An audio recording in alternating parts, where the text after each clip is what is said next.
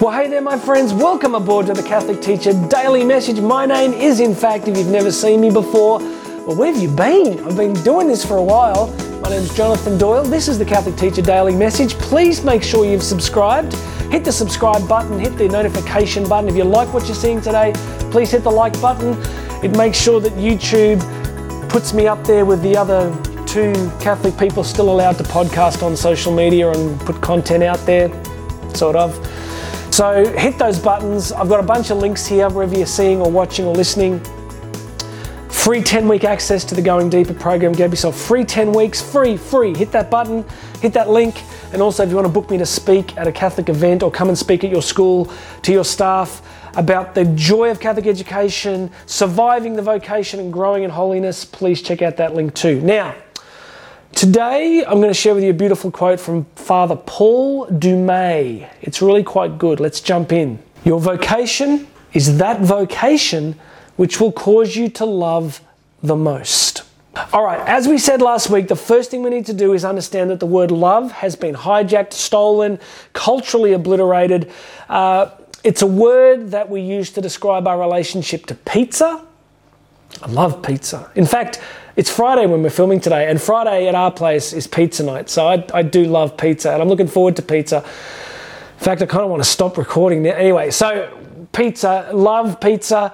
It's also the word we use to describe our relationship with the people we care about the most in this world. I love my wife, I love my kids, I love my friends. So you can see immediately that love has been used so broadly that we've lost a bit of its meaning. And also, it's highly sentimentalized. It often highly is linked to the sentimental concepts around romance and that sort of stuff. As we said last week, to love in a Catholic understanding is simply this concentrate because you've got to get this part. To love is to will the good of the other. To love someone is to desire their good.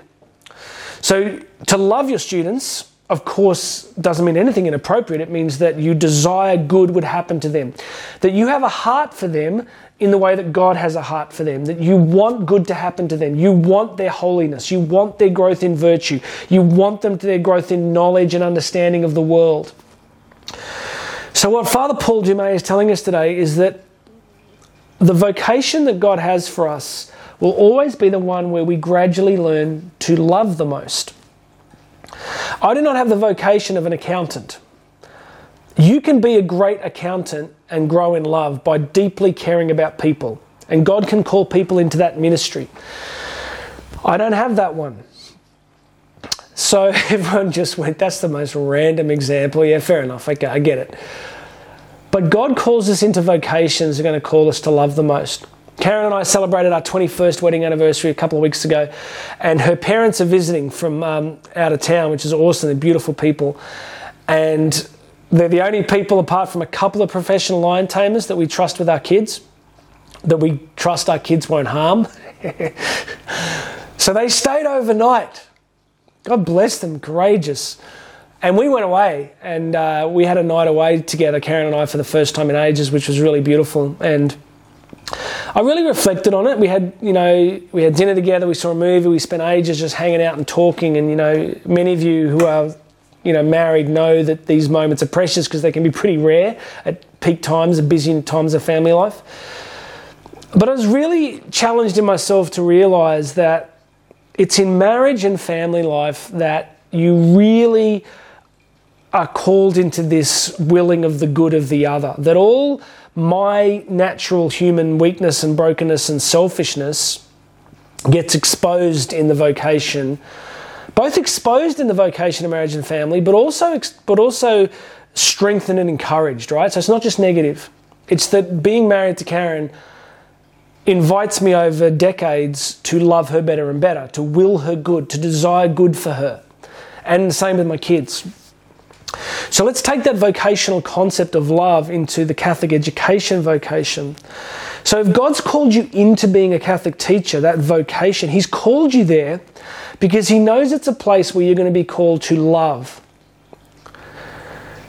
And I often think, at least in my own country, how much of education is about ambition or technique or success or diagnostics or outcomes instead of about love. Because I kind of think that if we get the love part right, that I'm beginning to wonder if a lot of the other stuff might start to fall into place. So, if you're called into this vocation, my dear friend, it is because God knew that it'd be a place you could learn to grow in holiness and grow in willing and desiring the good of others. And often He'll do that through your difficult students or your difficult colleagues. That'll be the place where you're called to be patient, kind, humble, accepting of people's flaws. So, how good's God? As I've been saying forever, your place in the Catholic education vocation is not an accident. What have you meant to be there for this very purpose of growing in holiness and growing in love? All right, I'm going to finish there because I want to keep these nice and short for you. Uh, please make sure you subscribe. Go and check out all the links to all the free stuff. Book me to speak. It's all here. God bless you, everybody. My name is Jonathan Doyle, and I'll have another message for you tomorrow.